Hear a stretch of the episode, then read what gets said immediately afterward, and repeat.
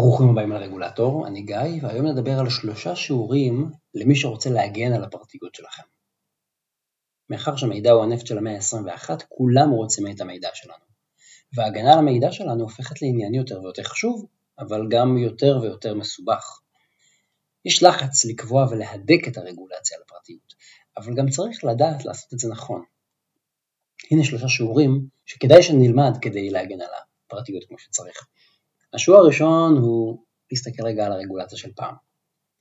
בואו נחזיר את השעון אחורה לסוף שנות ה-80, אין קורונה, אין פייסבוק, וג'ורג' מייקל הוא הדבר הכי חם במוזיקה.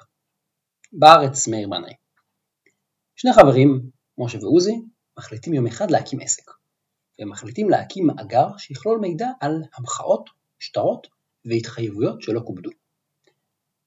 מזכיר, מדובר בתחילת שנות ה-90, סוף שנות ה-80, גם אין אינטרנט כמו שצריך ואין מאגרי מידע, אז לעסקים אין דרך לדעת עם מי מתנהלים ומי הם עושים עסקים. למשל אם זה מישהו שהוא מחזיר חובות, מישהו שמשלם בזמן או לא, ולכאן בדיוק משה ועוזי רוצים להיכנס. המשוכה הרגולטורית הראשונה ששני היזמים היו צריכים לחצות, זה לרשום מאגר מידע. זה הליך טכני ודי פשוט, ספק אם הם אפילו חשבו עליו פעמיים.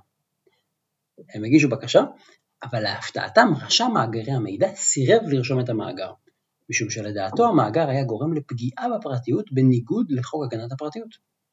העניין התגלגל עד לבית המשפט העליון, שלא אפשר להם לרשום את המאגר, הם הפסידו.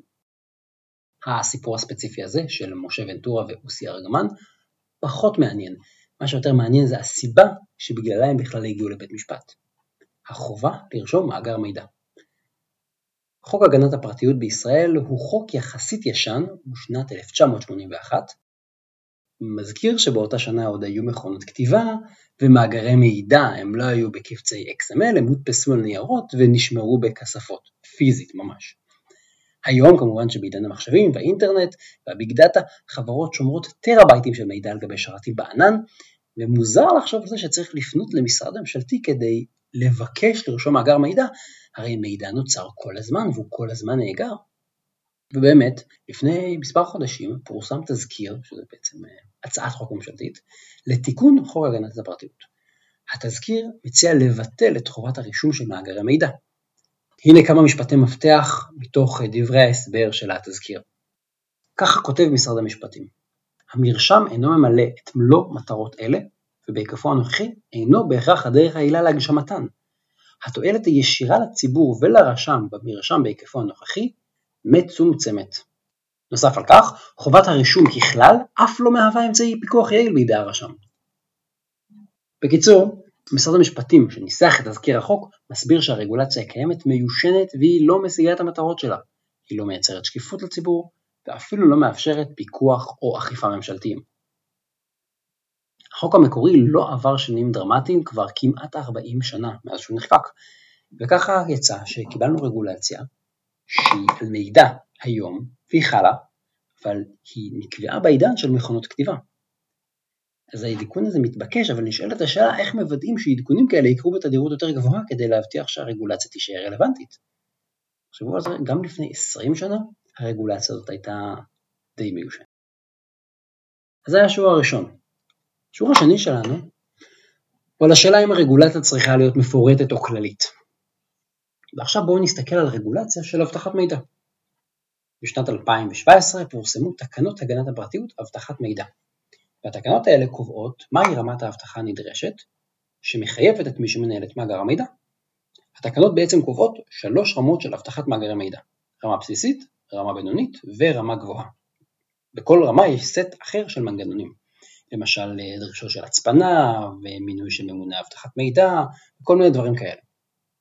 אז בואו נשווה את הדרישות של חוק הגנת הפרטיות הישראלי עם התקנות האלה לחוק הפרטיות המוביל בעולם ה-GDPR האירופי שנקבע ב-2016 ונכנס לתוקף ב-2018. אז הרגולציה הישראלית קובעת בדיוק אילו אמצעי אבטחת מידע צריך ליישם לפי סוג המאגר, לפי הרמה. הרגולטור הישראלי ממש קבע צ'קליסט של פעולות שחובה לבצע כדי לעמוד בדרישות החוק. ומה קובע ה-GDPR האירופי בעניין אבטחת מידע? בגדול הם אומרים שבעל מאגר מידע צריך להביא בחשבון את אופי הפעילות שלו, את הסיכונים, ואת העלויות של כל מיני אמצעי אבטחה, ולהחליט ליישם אמצעי אבטחה שמתאימים לרמת הסיכון. זאת אומרת שהמחוקק באירופה אומר לבעל מאגר המידע, אני לא הולך לקבוע לך מה רמת האבטחה שאתה צריך ליישם. אתה, בעל מאגר המידע, אתה תשקול מה רמת האבטחה הנאותה, הנכונה, הסבירה, בהתאם לכל מיני מדדים כמו רגישות המידע, ניהול סיכונים, עלות יישום, מה מקובל בשוק, ולפי זה אתה, שוב, אתה, בעל מאגר המידע, אתה תחליט אילו פעילויות אבטחת מידע אתה הולך לנקוט.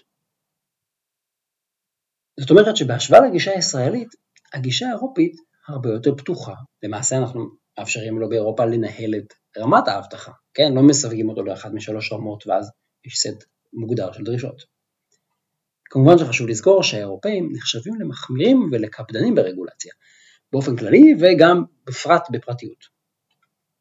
אז זה שיעור שני, האם הרגולציה צריכה להיות פתוחה, עם שיקול דעת למפוקח, או אולי דווקא סגורה ומאוד מאוד טכנית, בלי לתת לו שיקול דעת. שיעור שלישי, חלוקת האחריות. פה נשאל שאלה אחרת, פה ה-case study שלנו יהיה איך לטפל באירוע האבטחה. רגולטורים בדרך כלל דורשים שבעל מאגר המידע יבצע פעולה מיידית אם יתרחש אירוע אבטחה חמור, נגיד דליפה. בישראל, תקנה 11 לתקנות אבטחת מידע מגדירה מה צריך לעשות אם מתרחש אירוע אבטחה חמור. יש שם סט של פעולות, למשל בעל המאגר צריך לתעד את המקרה, הוא צריך לפעול לפי נוהל, שחובה עליו להכין מראש לעניין הזה, ואם מדובר על מאגר עם אבטחה בינונית, הוא גם צריך לקיים דיון לפחות פעם בשנה על הנושא הזה, ויש עוד סט שלם של הוראות. זאת אומרת, הרגולטור הישראלי נותן הוראות ברורות מה צריך לעשות כשאירוע כזה מתממש. ה-GDPR לעומת זאת משאיר עוד פעם הרבה מאוד שיקול דעת אצל המפוקח. אם תפתחו את ה-GDPR, שאני לא ממליץ לכם, תראו שאין שם הוראה מוחלטת. ה-GDPR לא אומר דווח לי על כל אירוע, הוא קובע הוראה הרבה יותר פתוחה מבחינת האחריות. הוא בגדול אומר לבעל מאגר המידע, אם יש אירוע, תבחן האם הוא פוגע בזכויות של נושאי המידע. אם כן, תדווח לי, ואם לא, אין צורך. זאת אומרת, המפוקח הוא זה שמחליט בזמן אמת.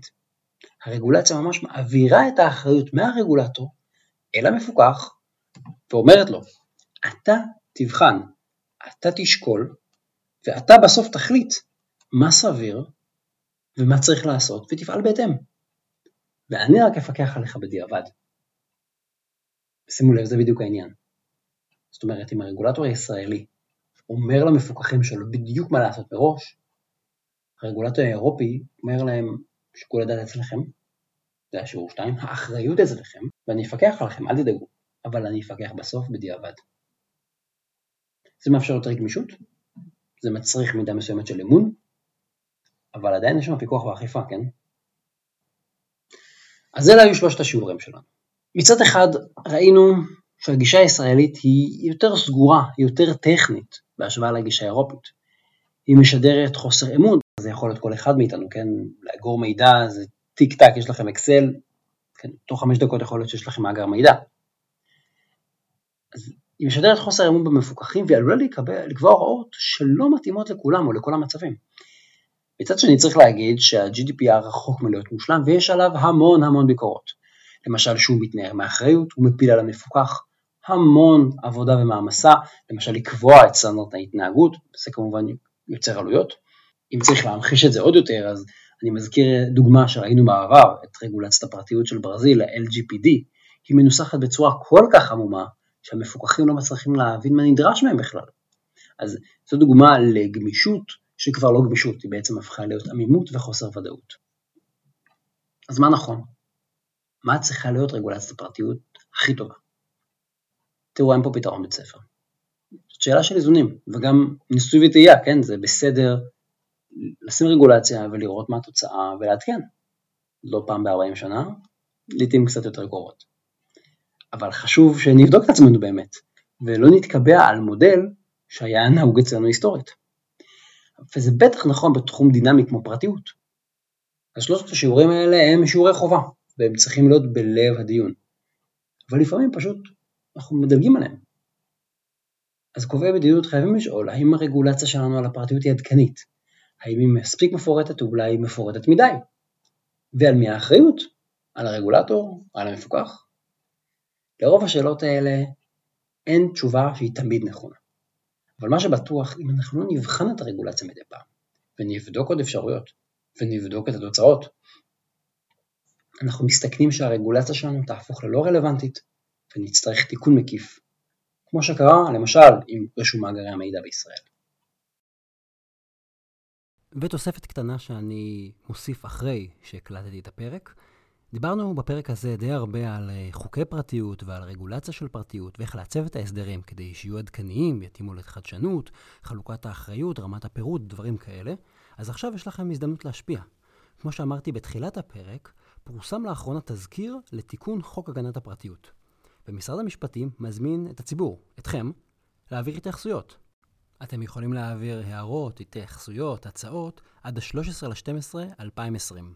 הכתובת של הקול הקורא וגם כתובת האימייל לשליחת ההערות שלכם מופיעות גם בבלוג וגם בהערות לפרק הזה. אני אומר שזאת ההזדמנות שלכם להשפיע על הרגולציה, שמשפיעה ונוגעת בכל אחד מאיתנו. אני יודע שמאזינים לפודקאסט הזה כמה וכמה עורכי דין מתחום הפרטיות, וחוץ מזה, אם אתם עוקבים אחרי הפודקאסט, כנראה שיש לכם משהו חכם ומועיל להגיד. אז יאללה, תשלחו את ההערות שלכם, תעזרו לנו לייצר רגולציה יותר איכותית. תודה שהאזנתם לעוד פרק של הרגולטור. הפרק הזה נכתב יחד עם עורך דין אבישי אוסטרין. אני ממליץ לכולם להסתכל גם בפייסבוק שלנו, יש לנו דיונים מאוד מאוד מעניינים, ואני אודה לכם אם תמליצו לחבר או לחברה על הפודקאסט, והתכנים כמובן משקפים את דעותיי בלבד.